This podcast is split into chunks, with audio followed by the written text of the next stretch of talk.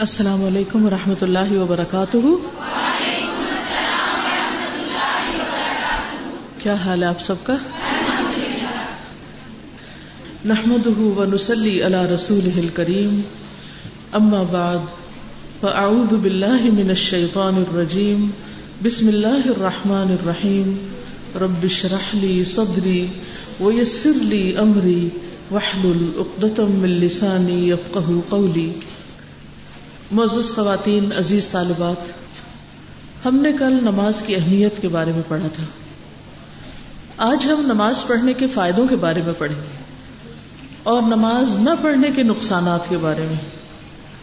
یہ تو ہم سب کو معلوم ہے کہ نماز ہم پر فرض ہے۔ یعنی اس میں تو کوئی دو رائے ہے ہی نہیں۔ کوئی بھی مسلمان اگر اس کو اپنے اوپر فرض نہیں سمجھتا تو وہ مسلمان ہی نہیں رہتا۔ اور ہم سب کو اچھی طرح معلوم ہے کہ نماز وقت کی پابندی کے ساتھ پڑھنا اور زندگی میں سب سے زیادہ اس کو اہمیت دینا ہم سب کے لیے لازم ہے۔ تو آج ہم دیکھیں گے کہ نماز پڑھنے کے روحانی، جسمانی، اخلاقی فائدے کیا ہیں۔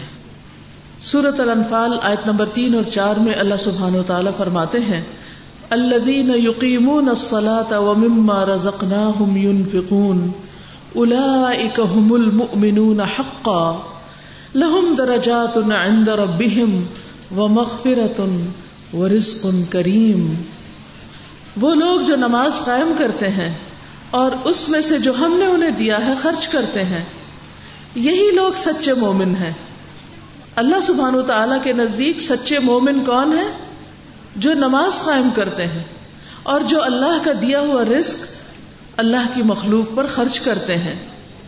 ان لوگوں کو کیا ملے گا؟ ان کے سچے ایمان کی گواہی تو ہو گئی، لیکن اب ان کے لیے جو ثواب یا اجر ہے یا ان کے مقام اور مرتبے کی بات ہے، وہ بتائی گئی ہے کہ لہم درجات عند ربہم۔ انہی کے لیے ان کے رب کے پاس بہت سے درجے ہیں اور ہر ایک کا درجہ اس کی نماز کی کوالٹی اور کوانٹٹی کے مطابق ہے۔ یہ تو آپ کو معلوم ہوگا کہ ہر سجدے پر انسان کا درجہ بڑھتا ہے۔ اور پھر مغفرت بخشش ہے۔ اللہ تعالیٰ ان لوگوں کے گناہ معاف کر دے گا۔ وہ رزق کریم اور باعزت رزق ہے۔ یعنی اللہ سبحان تعالیٰ کے پاس ان کے لیے بے پناہ رزق ہے۔ ہم سب کیا چاہتے ہیں اپنے لیے؟ کہ ہمارے درجے بلند ہوں۔ ہم چاہتے ہیں کہ اللہ تعالیٰ ہمارے سارے گناہوں کو معاف کر دے۔ ہم یہ چاہتے ہیں کہ اللہ سبحان و تعالیٰ ہمیں نعمتوں سے نوازے۔ تو اس کے لیے کیا کرنا ہوگا؟ دو ضروری کام یہاں بتائے گئے ہیں۔ ایک ہے نماز قائم کرنا اور دوسرے ہے اللہ کے رزق کو خرچ کرنا۔ نماز کا سب سے بڑا فائدہ یہ ہے کہ یہ اللہ تعالیٰ کی یاد کا ایک ذریعہ ہے، کمپلسری یاد۔ ویسے تو ہم سارا دن اللہ تعالیٰ کا ذکر کرتے رہتے ہیں، تسبیح پڑھتے ہیں، ذکر کرتے ہیں، لیکن خاص طور پر اس موقع پر جب ہم سب دنیا کے کام کاج چھوڑ کر نماز کے لیے جاتے ہیں تو خصوصاً اللہ کو یاد کرتے ہیں۔ ویسے تو کھانا پکاتے ہوئے، چلتے، پھرتے، اٹھتے، بیٹھتے، سفر، سواری پر ہر وقت ہم اللہ کو یاد کرتے ہیں۔ ذکر کرتے رہتے تصویر پڑھتے ہیں دروشی پڑھتے ہیں، استغفار کرتے ہیں۔ مختلف طریقوں سے اللہ تعالیٰ کا ذکر کرتے ہیں۔ لیکن خصوصی طور پر نماز ایک فارمل طریقہ ہے ذکر کرنے کا۔ اور نماز قائم اس لیے کی جاتی ہے کہ اللہ کو یاد کرے۔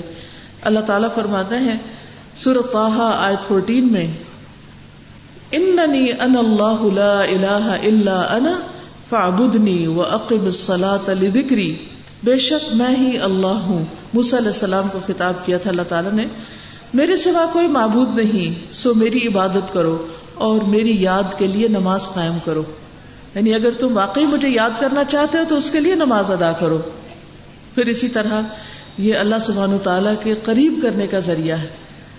ہم کس کے قریب ہونا چاہتے ہیں؟ جس سے ہمیں محبت ہوتی ہے۔ تو اگر کوئی بھی شخص اللہ تعالیٰ کی محبت کا دعویٰ کرتا ہے، تو ضرور چاہے گا کہ وہ اللہ کے قریب ہو۔ اور جو اللہ کے قریب ہوگا، وہ ہو نہیں سکتا کہ پھر نماز نہ پڑھے۔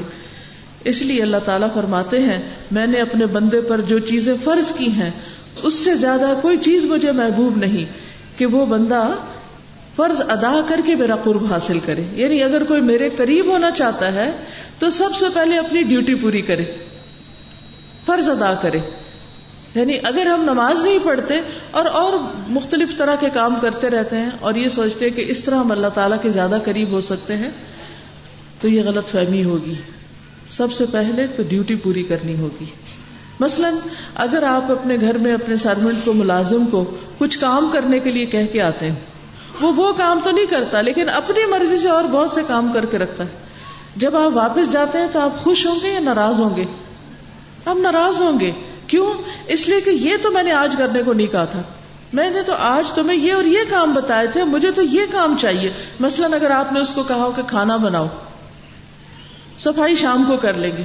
جب آپ واپس گھر جاتے ہیں، گھر تو خوب صاف ستھرا چمک رہا ہے، کھانا وانا کوئی نہیں۔ اب آپ کو لگی ہے بھوک۔ تو آپ صفائی دیکھ کے خوش ہو جائیں گے، آپ کی بھوک مٹ جائے گی۔ نہیں۔ تو جس کو جس وقت جو کام کرنے کے لیے کہا گیا ہے، اگر وہ اس وقت وہ کام نہیں کرتا، تو اس کے بڑے بڑے کارنامے بیکار ہوتے ہیں۔ تو ہمیں یہ دیکھنا چاہیے کہ اللہ تعالی کس وقت میں ہم سے کیا چاہتے صبح کے وقت میں ہم سے کیا چاہتے ظہر کے وقت ہم سے کیا چاہتے ہیں؟ اثر کے وقت کیا چاہتے ہیں؟ مغرب کے وقت، عشاء کے وقت کیا چاہتے ہیں؟ اگر ہم ان اوقات میں نماز پڑھنے کی بجائے کچھ اور کرنے لگ جائیں، تو خواہ کتنا بھی بڑا نیکی کا کام کر رہے ہوں، اس کا وہ درجہ اور وہ قبولیت ہے ہی نہیں، جو فرض ادا کرنے سے اللہ تعالیٰ کا قرب آپ کو نصیب ہوگا۔ اس سے ہمیں ویسے بھی اپنی ٹائم مینجمنٹ بھی کرنی آتی ہے۔ کہ انسان اپنی پرائرٹیز کو دیکھے کہ سب سے پہلے اسے کون سا کام کرنا چاہیے؟ اہم ترین کیا ہے اس کی زندگی میں؟ اور اس کے بعد سیکنڈری کیا ہے؟ پھر اس کے بعد کیا ہے؟ پھر اسی طرح آپ دیکھیے کہ جو شخص نماز قائم کرتا ہے، اسے اللہ کا ساتھ مل جاتا ہے۔ یعنی اللہ تعالیٰ کی مدد اس کے شامل حال ہو جاتی۔ قرآن مجید میں اللہ تعالیٰ فرماتے ہیں وَلَقَدْ أَخَذَ اللَّهُ مِيثَاقَ بَنِي إِسْرَائِيلَ وَبَعَثْنَا مِنْهُمُ اثْنَيْ عَشَرَ نَقِيبًا وَقَالَ اللَّهُ إِنِّي مَعَكُمْ لَإِنْ أَقَمْتُمُ الصَّلَاةَ وَآتَيْتُمُ الزَّكَاةَ وَآمَنْتُمْ بِرُسُلِي وَعَزَّرْتُمُوهُمْ وَأَقْرَضْتُمُ اللَّهَ قَرْضًا حَسَنًا قرضا حسنا لأكفرن عنكم سيئاتكم ولأدخلنكم جنات تجري من تحتها الأنهار فمن كفر بعد ذلك منكم فقد ضل سواء السبيل اور بلا شبہ یقیناً اللہ نے بنی اسرائیل سے پکا وعدہ لیا اور ہم نے ان میں بارہ سردار یا نقیب ذمہ دار مقرر کیے۔ اور اللہ تعالیٰ نے فرمایا، بے شک میں تمہارے ساتھ ہوں۔ بے شک میں تمہارے ساتھ ہوں اگر تم نے نماز قائم کی اور زکوٰۃ ادا کی اور میرے رسولوں پر ایمان لائے اور انہیں قوت دی یعنی ان کی مدد کی۔ اور اللہ کو قرض دیا اچھا قرض یعنی اللہ کے دین کی خدمت میں مال خرچ کیا۔ تو یقیناً میں تمہارے گناہ ضرور دور کر دوں گا۔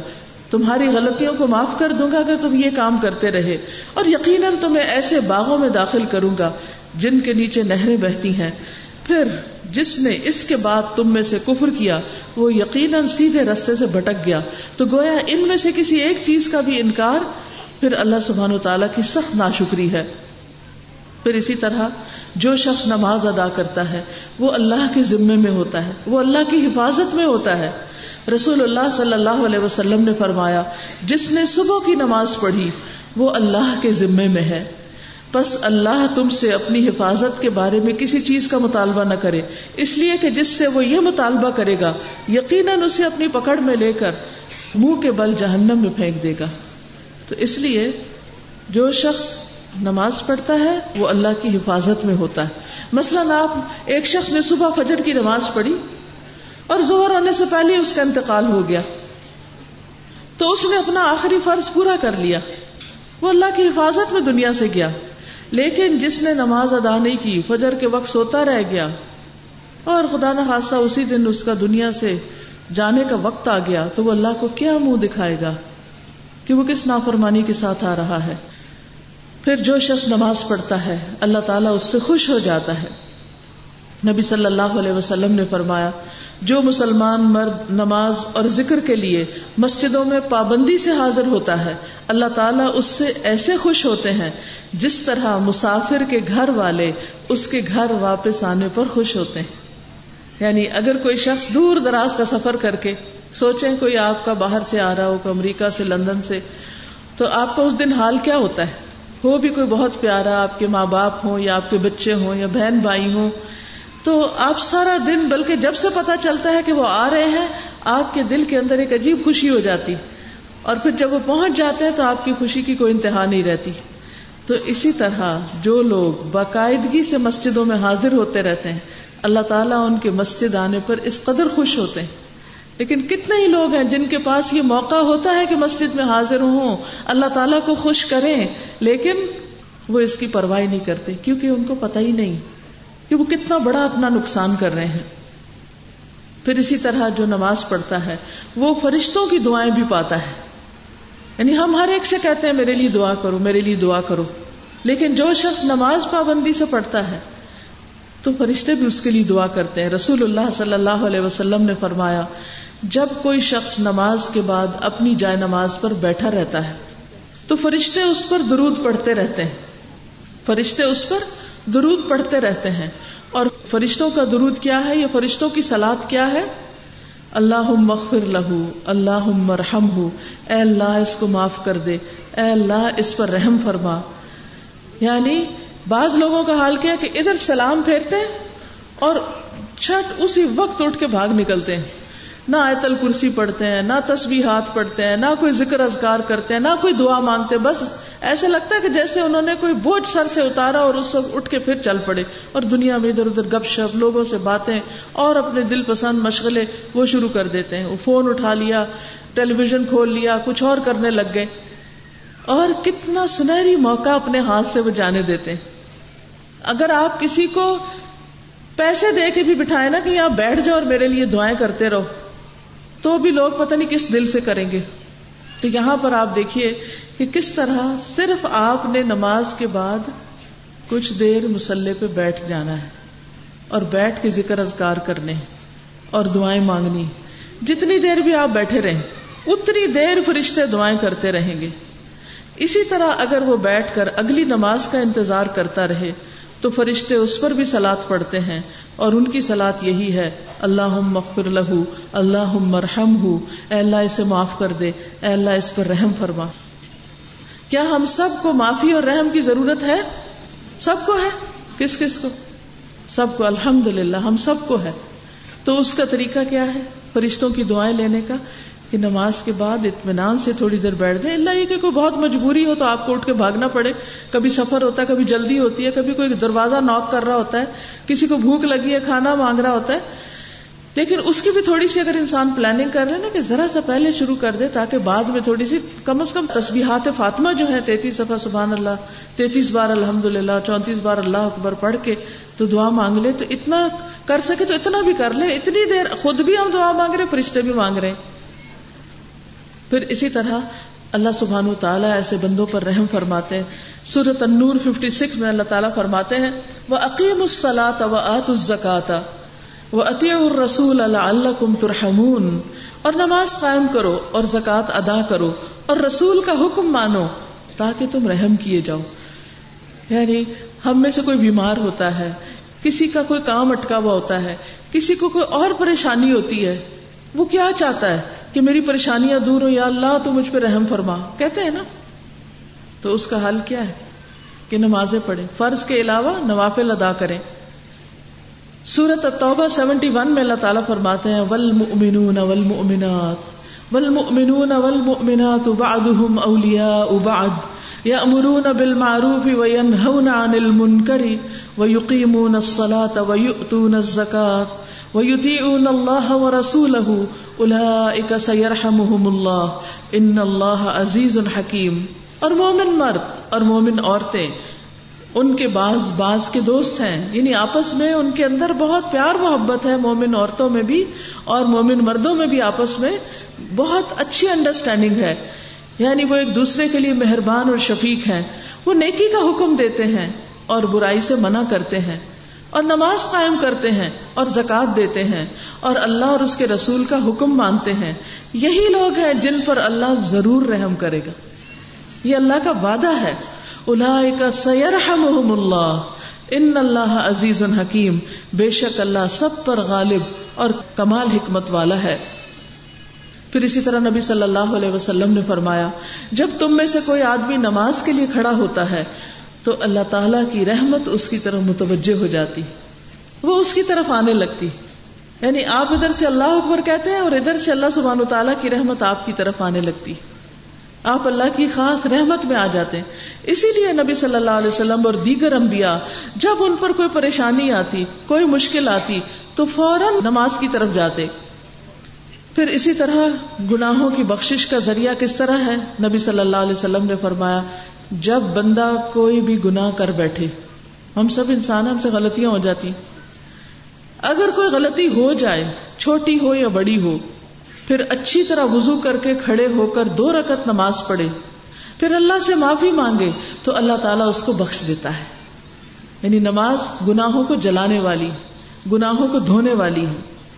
پھر آپ نے یہ آیت پڑھی ولدین اذا فعلوا فاحشتا او ظلموا انفسهم ذکر اللہ کہ وہ لوگ جب ان سے کوئی بے حیائی کا کام ہو جاتا ہے یا اپنی جانوں پر کوئی ظلم کر بیٹھتے ہیں تو فوراً اللہ کو یاد کرنے لگتے ہیں۔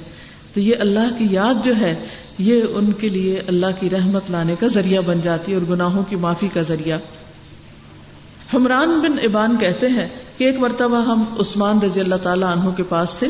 انہوں نے پانی منگوا کر وزو کیا۔ جب وزو سے فارغ ہوئے تو مسکرانے لگے۔ اور فرمایا، کیا تم جانتے ہو کہ میں کیوں مسکرا رہا ہوں؟ میں کیوں خوش ہو رہا ہوں؟ پھر انہوں نے یاد کیا کہ ایک مرتبہ رسول اللہ صلی اللہ علیہ وسلم نے بھی اسی طرح وزو کیا تھا، جیسے میں نے کیا۔ پھر آپ بھی مسکرائے تھے، جیسے میں مسکرایا۔ یعنی مجھے وہ وقت یاد آ گیا ہے، تو اس سے پتا چلتا ہے کہ صحابہ کرام نے صرف حدیثوں کو لفظ نہیں روایت کیا، بلکہ عملی طور پر روایت کیا۔ اور پھر آپ نے فرمایا یعنی حضور صلی اللہ علیہ وسلم نے، کیا تم جانتے ہو کہ میں کیوں مسکرا رہا ہوں؟ ہم نے کیا، اللہ اور اس کا رسول ہی بہتر جانتے ہیں کہ آپ اس وقت کیوں مسکرا رہے ہیں۔ آپ نے فرمایا، جب بندہ وضو کرتا ہے اور کامل وضو کر کے نماز شروع کرتا ہے اور کامل نماز پڑھتا ہے یعنی پوری طرح رکو سجدہ، ہر چیز ادا کرتا ہے، تو اپنی نماز سے اس طرح نکلتا ہے جیسے کہ ماں کے پیٹ سے، گناہوں سے پاک نکلا تھا۔ یعنی اچھی طرح وضو کرے کہ کوئی حصہ خشک نہ رہے۔ سارے آزاد ہوئے جو دھونے چاہیے۔ صحیح طرح مسا کرے۔ اور پھر اس کے بعد نماز پوری پڑے تو وہ ایک طرح سے سارے اپنے گنا جھاڑ کے آ جاتا ہے۔ انسانوں کا بوجھ ہلکا ہو جاتا ہے۔ رسول اللہ صلی اللہ علیہ وسلم نے فرمایا، جب مسلمان بندہ اللہ کی رضا حاصل کرنے کے لیے نماز پڑھتا ہے، تو اس کے گنا اسی طرح جھڑ جاتے ہیں۔ جس طرح درخت کے پتے جھڑتے ہیں، سوکھے درخت کے پتے سے ایک ایک کر کے گرتے چلے جاتے ہیں۔ رسول اللہ صلی اللہ علیہ وسلم نے یہ بھی فرمایا کہ بندہ جب نماز کے لیے کھڑا ہوتا ہے، تو اس کے سارے گنا لا کر اس کے کندھے پہ رکھ دیے جاتے ہیں۔ یعنی کھڑے ہوئے یہاں رکھ دیے گئے۔ جب وہ رکو کرتا ہے تو وہ نیچے گر جاتے ہیں، سجدہ کرتا ہے تو وہ اس سے جھڑ جاتے ہیں۔ تو اس طرح وہ اس بوجھ سے آزاد ہو جاتا ہے۔ پھر وہ مشہور حدیث بھی آپ کو یاد ہوگی کہ حضور صلی اللہ علیہ وسلم نے یہ فرمایا تھا کہ اگر کسی شخص کے دروازے پر نہر جاری ہو، یہ آپ کے بھی دروازے پہ نہر ہے یہاں، اور وہ روزانہ اس میں پانچ مرتبہ نہائے، آپ تو شاید ایک بار بھی نہیں اس میں ڈبکی لگائے ہوں گے۔ تو فرمایا کہ تمہارا کیا گمان ہے؟ تمہارا کیا خیال ہے کہ کیا اس کے بدن پر میل کا کچھ بھی حصہ باقی رہے گا؟ آپ یوں سمجھے کہ دن میں پانچ دفعہ آپ شاور کرنے جاتے ہیں یعنی پورا نہاتے ہیں جا کے۔ ایک دفعہ بھی نہا لے تو ایسے احساس ہوتا ہے، صاف ہے۔ فرمایا یہی حال پانچ نمازوں کا ہے۔ یہی حال پانچ نمازوں کا ہے۔ اللہ تعالیٰ ان کے ذریعے گناہوں کو مٹا دیتا ہے۔ یعنی جیسے پانچ دفعہ شاور لیا، ایسے پانچ دفعہ سارے گنا انسان کے جڑ گئے اور بالکل ہلکا پھلکا ہو کر، صاف ستھرا ہو کر بستر میں جاتا ہے رات کو سونے کے لیے۔ اور اگر نماز نہیں پڑھتا تو گناہوں کی پوٹلی ساتھ لے کے جاتا ہے۔ اور اسی بوجھ کے ساتھ اٹھتا ہے اور وہی بوجھ لے کے دنیا کے کام کاج کرتا ہے اور اس طرح یہ نجاست بڑھتی چلی جاتی ہے۔ قرآن مجید سورت ہود ون ون فور میں اللہ تعالیٰ فرماتے ہیں وہ عقم صلاح طرف نہاری و ظلف من اللیل ان الحسنات یذہبن السیئات ذالک ذکرى للذاکرین اور دن کے دونوں سروں پر اور کچھ رات گزرنے پر نماز قائم کرو یعنی فجر، مغرب، عشاء۔ بلا شبہ نیکیاں برائیوں کو دور کر دیتی ہیں۔ ان الحسنات یذہبن السیئات۔ یہ ایک یاد دہانی ہے ان لوگوں کے لیے جو اللہ کو یاد رکھنے والے ہیں۔ یعنی جو لوگ اللہ سے محبت کرتے ہیں، اللہ کو یاد کرتے ہیں، انہیں چاہیے کہ ان نمازوں کی پابندی کریں۔ کیونکہ برائیاں کرتے ہی رہتے ہیں تو ان کو ساتھ ساتھ صاف کر دینا چاہیے۔ جیسے آپ ہر روز گھر صاف کرتے ہیں۔ ہر روز کرتے ہیں کسی طرح آپ یہ تو نہیں کہتے کہ آج تو صفائی کی ضرورت ہی نہیں ہے۔ نہیں، جو سلیقہ مند خواتین ہوتی وہ ایک دن بھی نہیں جانے دیتی۔ پھر اسی طرح روزانہ پیش آنے والے فتنوں کا کفارہ۔ اچھا یہ فتنے کیا ہوتے ہیں؟ آپ اچھے بھلے اٹھے، ٹھیک ٹھاک، آپ کا موڈ اچھا تھا۔ آپ کچن میں کام کر رہے تھے کہ اتنے میں بچہ آیا، اس نے فریج کھولا اور ہاتھ مارا اور دودھ کا دیکھ گرا دیا۔ اب آپ کیا کریں گے؟ کیا کریں گے اس وقت؟ خاموش رہیں گے؟ کچھ نہیں کہیں گے اس کو؟ ہو سکتا ہے وہ چھوٹا سا معصوم بچہ جس کو سمجھ ہی کوئی نہیں کہ یہ اگر اس کو میں نے پکڑ کے اس طرح کیا تو نیچے گر کے سب تباہی ہو جائے گی۔ تو آپ کیا کرتے ہیں؟ آپ کبھی تو ڈانٹتے ہیں اور کبھی مار بھی دیتے ہیں۔ نماز کے لیے تو آپ دس سال تک نہیں مار سکتے۔ تو دودھ گرنے پر کتنا نقصان ہو جاتا ہے کہ آپ مارنا شروع کر دیتے ہیں بچوں کو۔ کئی مائیں بڑی ظالم ہوتی چھوٹی چھوٹی بات پر بچوں کی چمڑی ادھیڑ دیتی۔ غصہ کسی اور پہ ہوتا ہے، نکالتی بچوں پر۔ یہ ظلم میں آتا ہے، ظلم۔ اس کی اجازت نہیں ہے۔ یہ نہیں کہ وہ ہمارے بچے ہیں تو ہم اب کلی اختیار ہیں، وہ اللہ کے مخلوق ہے اللہ کے بندے ہیں۔ ان پر اگر ظلم زیادتی کی تو دیکھنی پڑے گی۔ اب یہ جو ہم نے ظلم کر لیا، اب کیا کریں؟ پھر اس کے بعد کبھی ایسا ہوتا ہے کہ آپ کام کر رہے ہوتے ہیں، کوئی کھانا بنا رہے ہیں۔ میاں نے آ کے کہا، جلدی کرو جلدی کرو۔ آپ کو غصہ آ جاتا ہے۔ آپ دو باتیں سنا دیتے ہیں اور زیادتی کر جاتے ہیں۔ اب بعد میں آپ کا غصہ ٹھنڈا ہوتا ہے تو آپ کو شرمندگی ہوتی کہ میں نہ ہی بولتی تو اچھا تھا۔ اتنے میں تھوڑی دیر میں گھر کا دروازہ کھٹکتا کوئی مہمان آ جاتے ہیں۔ تو آپ اندر جا کے کہتے ہیں، لوگ پھر آ گئے وہ آج۔ اب یہ آپ کو نہیں کہنا چاہیے تھا، لیکن آپ نے کہہ دیا۔ پھر اسی طرح ہم سایوں کے بچے نے کوئی چیز پھینکی اپنے گھر سے، وہ آ کے توڑا، اس نے آپ کے گھر میں کچھ۔ تو یہ جتنی بھی چیزیں چھوٹی موٹی دن میں سارا دن ہوتی ہیں نا، اور ہم سے غلطیاں ہو جاتی ہیں۔ بد اخلاقی پہ اتر آتے ہیں، زیادتی پہ اتر آتے ہیں۔ تو ان فتنوں کا یا ان آزمائشوں کا جو کفارہ ہے، اس کے لیے بھی نماز اور صدقہ بہت مجرب ہے۔ یہ نماز اور صدقہ انسان کے وہ فتنا جو اس کی بیوی، اولاد اور پڑوسی پہ ہوتا ہے اس کے لیے کفارہ بن جاتا ہے۔ نماز صدقہ اور اچھی بات، اس سے یہ گناہ مٹ جاتے ہیں۔ پھر اسی طرح دنیا اور آخرت دونوں میں نور حاصل کرنے کا ذریعہ ہے۔ حدیث میں آتا ہے تو نور، نماز روشنی ہے، نور ہے۔ ایک اور جگہ پر فرمایا، فرض اور نفل نماز نور ہے۔ یہ دل میں نور ہے، چہرے میں نور ہے، قبر میں نور ہے، حشر میں نور ہے۔ کہیں اندھیرا نہیں ہوگا۔ یعنی اگر چاہتے ہیں کہ قبر میں روشنی ہو، تو وہاں واپڈا کی لائن نہیں لگے گی۔ وہاں نماز ہی ساتھ جائے گی تو روشنی ہوگی۔ اور ایک حقیقت ہے کہ انسان جس وقت صحیح معنوں میں اللہ تعالیٰ کی عبادت کرتا ہے، نماز پڑھتا ہے، دعا مانگتا ہے، تو اس کے اندر ایک سکون سا آ جاتا ہے۔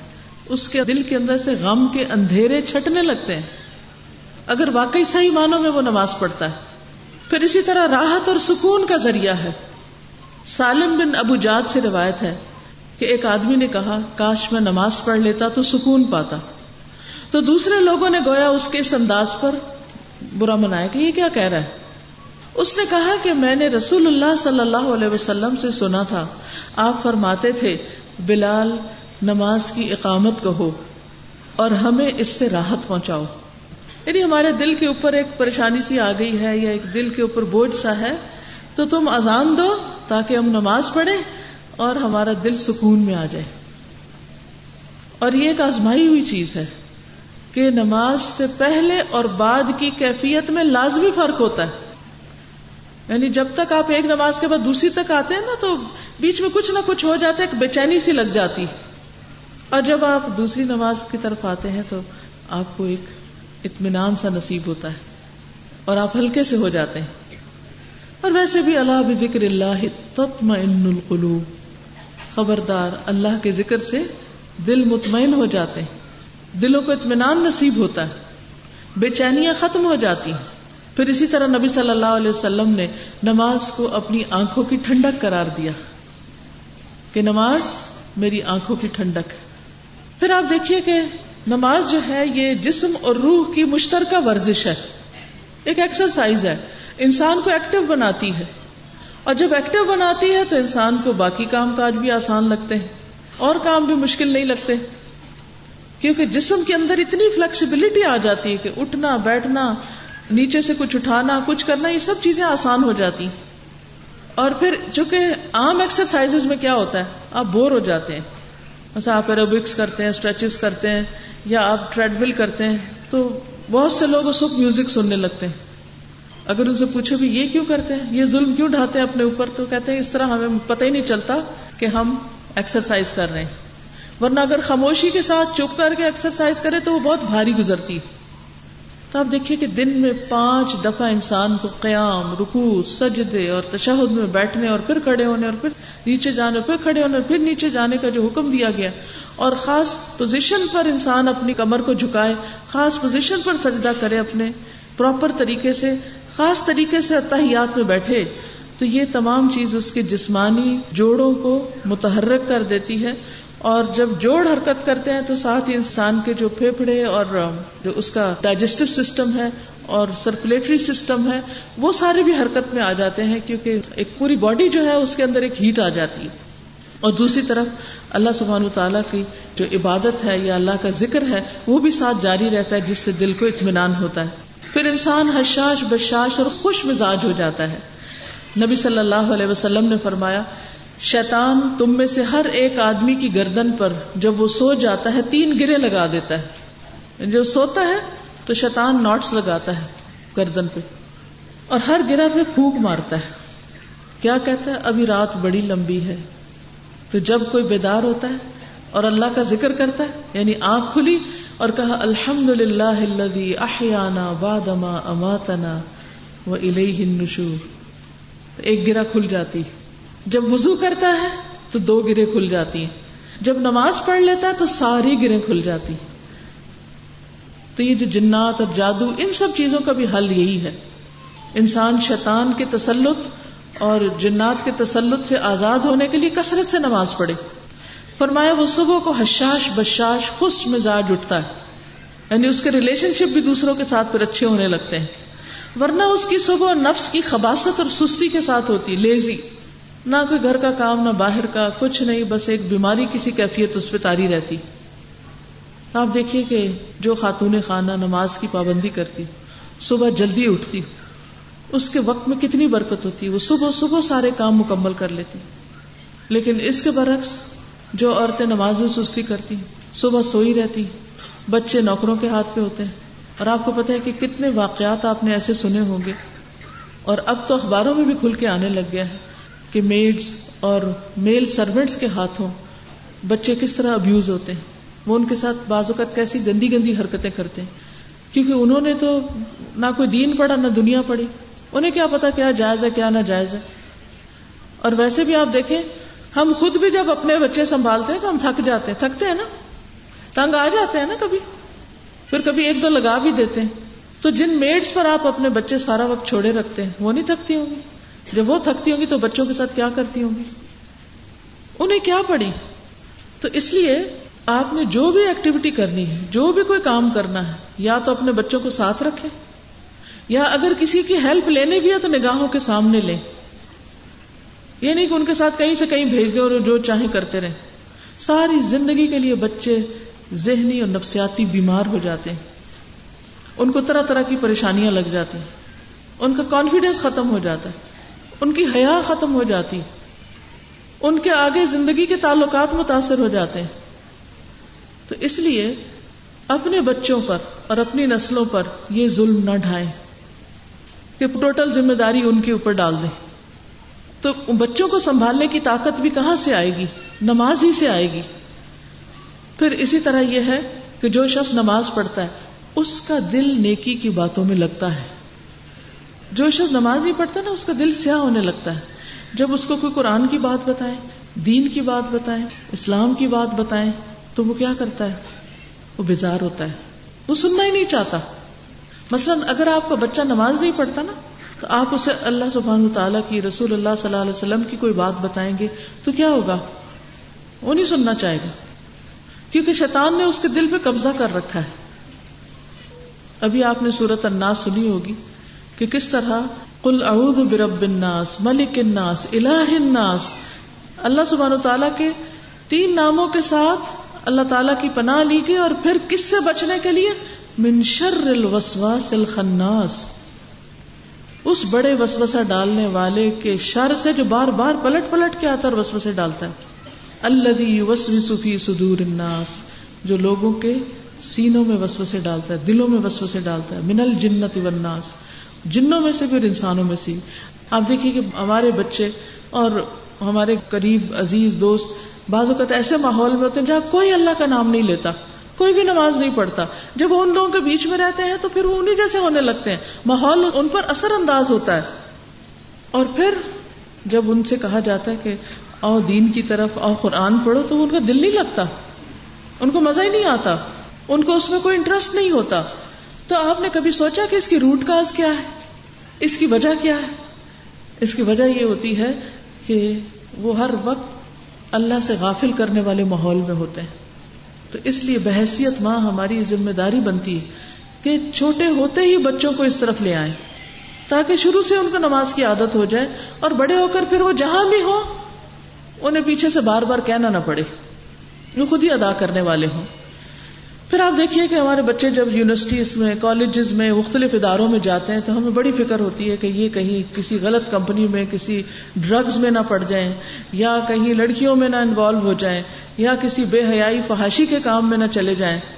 کتنا فکر ہوتا ہے ماں باپ کو، باہر بچہ پڑھنے کے لیے بھیج رہے ہیں، یونیورسٹی میں بھیج رہے ہیں، کیا بنے گا؟ تو اس سے آپ تو نہیں روک سکتے کیونکہ آپ تو ہر وقت ساتھ نہیں ہیں۔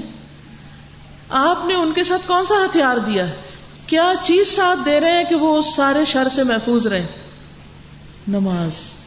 اللہ تعالیٰ فرماتے ان تنہا ان الفحشاء والمنکر ولذکر اللہ اکبر واللہ یعلم ما تصنعون۔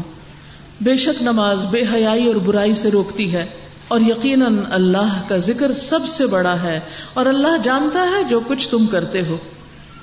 تو گویا اگر آپ نے ان کو نماز کا پابند بنا دیا تو وہ جہاں مرضی پھر چلے جائیں۔ پھر آپ کو فکر نہیں ہوگی کیونکہ آپ ان کو روکنے والے نہیں، ان کی نماز ان کو روکنے والی بن جائے گی۔ کہ ان کو جب وہ برے طرف جانے لگیں گے تو وہ سوچیں گے ہائے میں تو نماز پڑھتا ہوں۔ یا اگر گئے اور نماز کا وقت ہو گیا تو وہ اس سے نکل آئیں گے۔ ورنہ کون اٹھائے گا ان کو وہاں سے؟ ان بری مجلسوں سے اور فوش گفتگو سے اور بے حیائی کی جگہوں سے کون اٹھائے گا؟ نماز ہی تو اٹھائے گی۔ اٹھو بندے، اللہ اکبر ہو گئی، چلو نماز کے لیے۔ تو وہ سلسلہ ٹوٹ جائے گا نا، اگر کسی برائی کی طرف جانے بھی لگے۔ کیونکہ نشا کر کے بھی کوئی نماز نہیں پڑھ سکتا۔ تو وہ نشے سے رک جائیں گے کہ نہیں، میں تو نماز پڑھتا ہوں۔ تو اس لیے اگر حقیقی معنوں میں ہم نمازیں قائم کرنے لگے، اپنی زندگی میں اس کی پابندی کرنے لگے، تو بہت سی خرابیاں خود بخود ختم ہو جائیں۔ اور پھر اللہ تعالیٰ ساتھ ہی فرماتے ہیں اللہ ما تصنعون۔ اللہ کو سب پتا ہے جو بھی تم کرتے ہو۔ پھر اسی طرح یہ ہے کہ نماز کی ادائیگی انسان کو برے اخلاق سے روکتی ہے۔ اللہ تعالیٰ فرماتے ہیں، ان الانسان خلق حلوعا۔ اذا مسہ الشر جزوعا و اذا مسہ الخیر منوعا الا المصلین الذین هم على صلاتهم دائمون۔ بلا شبہ انسان تھوڑ دلا بنایا گیا، بڑے چھوٹے دل والا ہے، چھوٹی سی بات مائنڈ کر جاتا ہے۔ جب اسے کوئی تکلیف پہنچتی ہے تو گھبرا اٹھتا ہے پہنک ہو جاتا ہے۔ جب مال ملتا ہے تو بکیل ہو جاتا ہے۔ سب اپنے پہ خرچ کرنا چاہتا ہے، دوسروں کو نہیں دینا چاہتا۔ سوائے ایکسپٹ فار نماز ادا کرنے والوں کے۔ ان کے دل نرم رہتے ہیں، پھر وہ اللہ کی مخلوق پہ خرچ بھی کرتے ہیں۔ ان کے دل مضبوط ہو جاتے ہیں۔ بار بار اللہ کی یاد سے ان کے دلوں کے اندر ایک قوت آتی ہے۔ اس لیے کہ وہ اللہ پہ بھروسہ کرتے ہیں۔ تو جب کوئی مشکل آتی ہے، تو وہ کیا کہتے ہیں؟ انا انا راجعون اور وہ ایسی حرکتیں نہیں کرتے جو اللہ تعالیٰ کو پسند نہ ہو اور وہ کون ہے کون سے مسلم دائمون۔ وہ جو اپنی نمازوں میں دوام اختیار کرتے ہیں، جو ہمیشہ نماز پڑھتے ہیں۔ کچھ لوگ ایسے ہوتے ہیں نا جو دو نمازیں پڑھتے ہیں، چار پڑھتے ہیں، یا کبھی جمعے جمعے کی پڑھ لیتے ہیں۔ نہیں، یہ ان کی صفت بیان ہوئی ہے جو ساری نمازیں پابندی کے ساتھ پڑھتے ہیں۔ پھر اسی طرح اور بھی جو بڑی بڑی آتے اور بڑے بڑے گناہ ہیں، ان سے بھی نماز روکتی ہے۔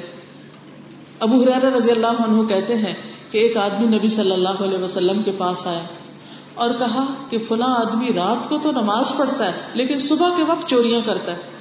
آپ نے فرمایا، ان قریب اس کا یہ عمل اسے ایسا کرنے سے روک دے گا۔ یعنی اگر وہ نماز پڑھتا رہا تو ایک دن چوری سے بھی رک جائے گا۔ کیونکہ انسان کے دل کی کیفیات مختلف ہوتی رہتی ہیں۔ جب انسان اللہ اکبر کرتا ہے، اللہ کے حضور حاضر ہوتا ہے، تو انسان سوچتا ہے کہ اچھا میں کیا کرتا ہوں؟ اس کو اپنے اعمال بھی یاد آتے ہیں۔ اس کو اپنے گناہوں پر شرمندگی بھی ہوتی ہے کہ میں اللہ تعالیٰ کے سامنے کس منہ سے جا کے کھڑا ہو رہا ہوں؟ اور اس طرح یہ شرمندگی اس کو آئندہ بڑے بڑے گناہوں سے، کبیرہ گناہوں سے بچا لیتی ہے۔ لیکن اگر انسان نماز بھی نہیں پڑھتا اور برے کام کرتا تو وہ اور زیادہ شیطان اس کو بکپ کرتا رہتا ہے اور وہ دلیر ہو جاتا ہے۔ پھر اسی طرح نماز سے فقر دور ہوتا ہے۔ انسان کی حاجتیں پوری ہوتی ہیں۔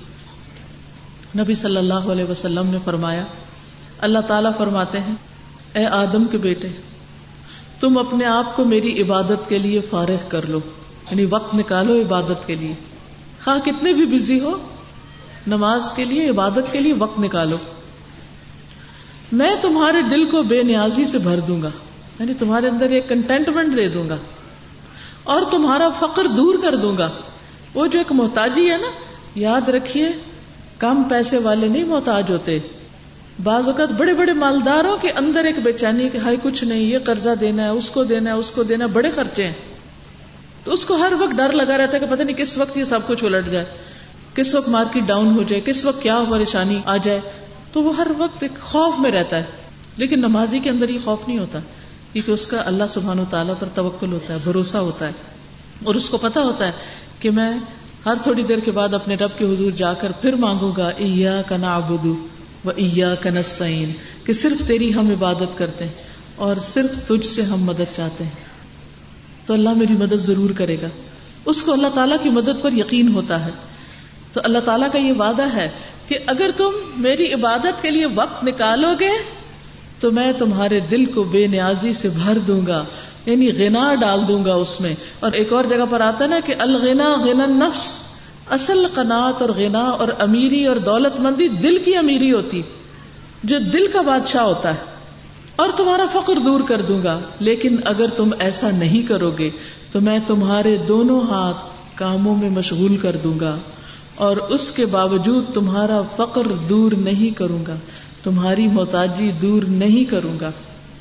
یعنی اگر تم صرف مال کمانے میں لگے رہے، صرف دنیا کے کام میں لگے رہے تو تمہاری یہ مشکلیں آسان نہیں ہوگی۔ اب دیکھیے کہ مثلاً ہم گھروں کے کام کر رہے ہوتے ہیں، بعض بہت مصروفیت ہوتی، لیکن جس وقت آپ نماز پڑھتے تو کیا ہوتا ہے؟ سب کچھ چھوڑ دیتے۔ کچن میں ہیں، صفائی کر رہے ہیں، کپڑے دھر سب چھوڑ دیا۔ آئے، منہ ہاتھ دھویا، صاف ستھرے ہوئے اور نماز کھڑے ہو کے پڑی جب رکوع میں جاتے ہیں، ساری کمر کی تھکاوٹ اتر جاتی۔ جب آپ سجدے میں جاتے ہیں، ساری گردن اور باقی حصوں کی تھکاوٹ اتر جاتی۔ جب آپ کھڑے ہوتے ہیں تو اس سے بہتر ہوتے ہیں جب آپ نے نماز شروع کی تھی۔ پھر دوسری رکت پھر تیسری، پھر چوتھی۔ بلیو می آخر میں آ کے آپ جب اٹھتے ہیں تو ایسا لگتا ہے جیسے ہلکے ہو گئے، تھکاوٹ ہی ختم ہو گئی۔ اگر آپ صبح سے پڑھ رہے ہیں، تو بھی اگر آپ نماز کے لیے اٹھتے ہیں تو آپ کی ایکسرسائز روحانی، جسمانی ہو جاتی ہے، آپ فریش ہو جاتے ہیں۔ دوبارہ جا کے بیٹھتے ہیں اور اچھی طرح پڑھ سکتے ہیں۔ اس چینج سے آپ کی حالت بہتر ہوتی ہے۔ لیکن اگر آپ اٹھتے ہی نہیں اور بیٹھے رہتے اور بیٹھے رہتے تو اس بیٹھنے سے کئی بیماریاں بن جاتی تو یہاں اللہ تعالیٰ کا وعدہ ہے کہ اگر تم کرو گے تو تمہاری محتاجی دور ہوگی اور اگر تم میری عبادت کے لیے نہیں نکلو گے تمہاری مصروفیت کم نہیں ہوگی، تمہارے کام ختم نہیں ہوں گے اور اس کے باوجود تمہارا فکر بھی ختم نہیں ہوگا۔ محنت مزدوری بھی بہت کرو گے کام بھی بہت کرو گے لیکن محتاجی اپنی جگہ برقرار رہے گی۔ پھر اسی طرح نماز سے ہم وقت کی پابندی بھی سیکھتے ہیں۔ اب دیکھیے کہ نمازوں کے اوقات بڑے زبردست ہیں۔ ایک وہ وقت ہے جب سورج نکلتا ہے تو اس سے پہلے پہلے نماز پوری کرنی۔ تو آپ کو ایک ٹارگیٹ دے دیا گیا، ڈیڈ لائن جیسے ہوتا ہے نا، کاموں کی ڈیڈ لائن مقرر کرتے ہیں۔ ڈیڈ لائن دے دی گئی، اس سے پہلے پورا کرنا ہے۔ آپ ہر سورج سورج نکلنے سے کافی دیر پہلے اٹھتے ہیں۔ کم از کم گھنٹہ تاکہ آرام سے نماز پڑھ سکے اور دعائیں وغیرہ پڑھ سکیں۔ تو اب آپ کا ٹائم ٹیبل خود ہی سیٹ ہونے لگا۔ اچھا پھر سورج نکل آتا ہے۔ نکلنے کے بعد تھوڑا اونچا ہوتا ہے تو ایک نماز پھر پڑھ لیتے ہیں آپ اشراق کی۔ پھر اس کے بعد جب سورج ڈھلنے لگتا ہے، پھر آپ آ جاتے ہیں نماز پڑھنے۔ پھر جب سورج اور نیچے کو جانے لگتا ہے، پھر اثر کے پڑھنے آ جائے پھر غروب ہو جاتا ہے، پھر آپ پڑھتے پھر جب اندھیرا ہو جاتا ہے، پھر آپ پڑھتے اور جب رات کا آخری حصہ ہوتا ہے، اگر تحجد پڑھنے والے، پھر آپ نماز پڑھتے تو اس سے آپ کے پورے دن کی ٹائم مینجمنٹ ہو جاتی ٹائم ٹیبل بن جاتا ہے۔ آپ اپنے ضروری کاموں کو ہر نماز کے ساتھ باندھ سکتے ہیں۔ فجر پڑھ کے میں نے یہ کرنا ہے۔ زہر کے ساتھ یہ کرنا ہے اثر کے بعد یہ کرنا ہے، مغرب کے بعد یہ کرنا ہے، عشاء کے بعد سو جانا ہے۔ تو ہر مسلمان کا ٹائم ٹیبل اللہ تعالیٰ نے بنا دیا اور پھر جس جس نماز کے ساتھ جو آپ کام باندھ لیتے ہیں، چاہے کوئی پڑھائی ہے، گھر کا کام ہے، یا کچھ اور ہے، تو آپ کے پاس فارغ وقت بھی پھر نکل آتا ہے۔ آپ آرام بھی کر پاتے ہیں۔ تو اس لیے وقت کی پابندی انسان کو نمازوں سے ہی آتی ہے۔ پھر اسی طرح ایک اور آیت میں آتا ہے عقیم السلاط علی دلوک شمسی الا غسق اللیل و قرآن الفجری ان قرآن الفجری کان مشہودا۔ نماز قائم کرو، سورج ڈھلنے سے رات کے اندھیرے تک۔ اور فجر کا قرآن پڑھو۔ بے شک فجر کا قرآن ہمیشہ سے حاضر ہونے کا وقت رہا ہے یعنی فرشتوں کی حاضری ہوتی ہے اس وقت۔ حضرت عبداللہ بن عمر سے روایت ہے کہ اللہ کے نبی صلی اللہ علیہ وسلم نے فرمایا، جب تم فجر کی نماز پڑھ چکو تو اس کا وقت باقی ہے جب تک سورج کا اوپر کا کنارہ نہ نکلے۔ پھر جب تم ظہر کی نماز پڑھ چکو تو اس کا وقت اثر کی نماز تک، اور جب تم اثر پڑھ چکو تو اس کا وقت سورج کے زرد ہونے تک، جب مغرب پڑھ چکو تو اس کا وقت شفق کے غروب ہونے تک، اور جب تم عشاء کی نماز پڑھ چکو تو اس کا وقت آدھی رات تک ہوتا ہے۔ کل کسی نے پوچھا تھا عشاء کا وقت کب تک ہوتا ہے؟ تو کئی لوگ کہتے ہیں نا، فجر کی نماز سے پہلے تک نہیں، آدھی رات تک۔ جیسے بارہ بجے عام طور پہ ہمارے یہاں آدھی رات کہلاتی ہے۔ تو آپ اندازہ کر سکتے کہ سورج کب غروب ہوا، کب نکلا، تو اس کے ٹوٹل گھنٹے کر کے آدھا کر لیں آپ۔ اس کے بعد اگر آپ پڑھتے ہیں تو پھر نماز قضا ہو جاتی ہے۔ تو اللہ تعالیٰ سے توبہ کرنی چاہیے اگر پہلے ہم ایسی غلطیاں کرتے ہیں۔ بعض لوگ بیٹھے ٹی وی دیکھتے رہتے ہیں، فلمیں دیکھتے رہتے ہیں۔ ایک بجتا ہے تو اٹھ کے شاہ پڑھ رہے ہوتے ہیں۔ وہ نماز کا وقت قضا ہو چکا ہوتا ہے۔ تو اس لیے وقت پر نماز پڑھنا ضروری ہے۔ یعنی فجر کب تک؟ جب تک سورج نہیں نکلتا۔ اس کے اندر اندر نماز ہو جاتی اور باقی بھی اسی طرح جو اوقات ہے نماز کے۔ اب یہ تو چند ایک دنیا کے فائدے تھے۔ اب نماز پڑھنے کے اور فائدے بھی ہیں اور وہ آخرت کے فائدے ہیں جو ہمارا ہمیشہ ہمیشہ کا ٹھکانا ہے۔ نماز پڑھنے والے اللہ تعالیٰ کے ساتھ ایک کامیاب تجارت کر رہے ہیں۔ بہت بڑا بزنس کر رہے ہیں۔ جس کا پروفٹ ان کو آخرت میں جا کے ملے گا۔ اللہ تعالیٰ فرماتے ہیں ان الدین یتلون کتاب اللہ۔ بے شک وہ لوگ جو اللہ کی کتاب کی تلاوت کرتے ہیں، وہ اقام الصلاح اور نماز قائم کرتے ہیں۔ وہ ان فقو مما رزقنا ہم سر و اور جو رسک ہم نے انہیں دیا ہے، اس میں سے کھلے چھپے خرچ کرتے ہیں۔ دکھا کے بھی، چھپا کے بھی۔ دیتے رہتے ہیں، دیتے رہتے ہیں۔ یرجون تجارتن یرجون تجارتن لن تبور۔ وہ ایسی تجارت کی امید رکھتے ہیں جو کبھی بھی برباد نہ ہوگی۔ ایسا بزنس ہے جس کا ڈاؤن فال ہے ہی نہیں۔ ایسی تجارت، ایسا کاروبار کہ جس میں صرف نفع ہے۔ جس کے آخر میں صرف پروفٹ ہی پروفٹ ہے۔ دنیا میں کوئی آپ کو گارنٹی نہیں دیتا، کوئی دے ہی نہیں سکتا کہ یہ بزنس تم کرو تو ضرور تم کو فائدہ ہوگا۔ فائدہ بھی ہو سکتا ہے نقصان بھی ہو سکتا ہے۔ پھر اسی طرح انسان کو کامیابی سے ہمکنار کرنے والی ہے نماز۔ فرمایا، قد افلح المؤمنون الذين هم في صلاتهم خاشعون۔ یقیناً کامیاب ہو گئے مومن جو اپنی نمازوں میں خوشبو کرنے والے ہیں یعنی پوری توجہ کے ساتھ نماز ادا کرتے ہیں۔ پھر اسی طرح ہر قسم کے خوف اور غم سے نجات ہوگی ان لوگوں کو قیامت کے دن جو نمازیں ادا کرتے ہیں۔ فرمایا، ان الذين امنوا وعملوا الصالحات واقاموا الصلاه واتوا الزكاه لهم اجرهم عند ربهم ولا خوف عليهم ولا هم يحزنون بے شک وہ لوگ جو ایمان لائے اور انہوں نے نیک عمل کیے اور نماز قائم کی اور زکوٰۃ ادا کی، ان کے لیے ان کا اجر ان کے رب کے پاس ہے اور ان پر نہ کوئی خوف ہوگا، نہ کوئی غم. سوچئے اگر آپ کسی ایسی جگہ پر ہو کہ جہاں آپ کو کوئی ڈر نہیں، کسی چیز کا، نہ کسی انسان کا، نہ جن کا، نہ اندھیرے کا، نہ کسی سانپ کا، نہ بچھو کا، نہ گرمی کا، نہ سردی کا، نہ بھوک کا، نہ پیاس کا، کسی چیز کا کوئی خوف نہیں۔ اور کسی چیز کا کوئی غم بھی نہیں، کوئی دل میں دکھ ہے ہی نہیں۔ سب بھول گئے، کیونکہ ایسی خوشی ملی کہ کچھ باقی نہیں رہا دل میں۔ تو یہ خوشیاں کس کے لیے ہوں گی؟ وہ جو نمازوں کی پابندی کرتے ہیں۔ اور وہ جو زکوٰۃ کی ادائیگی کرتے ہیں۔ لیکن اگر یہ کام نہ کیے تو خواہ دنیا کو آپ محل بنا لے دنیا میں آپ کے محلات ہوں پیلسز ہوں، تب بھی یہ محلات آپ کو آخرت میں اس خوف اور غم سے نجات نہیں دے سکتے۔ اگر اللہ کا حق ادا نہ کیا۔ پھر اسی طرح اجر عظیم کا باعث ہے یہ عبادت۔ اللہ تعالیٰ فرماتے ہیں والمقیمین الصلاة والمؤتون الزکاة والمؤمنون باللہ والیوم الآخر اولئک سنؤتیہم اجرا عظیما وہ جو نماز ادا کرنے والے ہیں، جو زکوٰۃ دینے والے ہیں، اللہ اور یوم آخرت پر ایمان لانے والے ہیں، یہ لوگ ہیں جنہیں ہم قریب بہت بڑا اجر عطا کریں گے۔ بہت بڑا اجر عطا کریں گے۔ یعنی جس کا انسان تصور ہی نہیں کر سکتا۔ پھر اسی طرح اگر انسان فرض نماز کے علاوہ کچھ نوافل بھی ادا کرتا ہے، تو دنیا میں اس کو خوشخبری دی گئی کہ کتنا بڑا اجر کما کے اٹھا وہ۔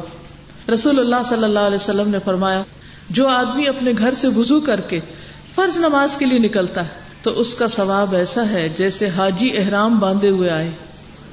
اور جو شخص چاشت کی نماز کے لیے نکلے اور اس مشقت یا اٹھ کھڑے ہونے کی غرض صرف یہی نماز ہو ایسا آدمی کا ثواب عمرہ ادا کرنے والے کی طرح ہے۔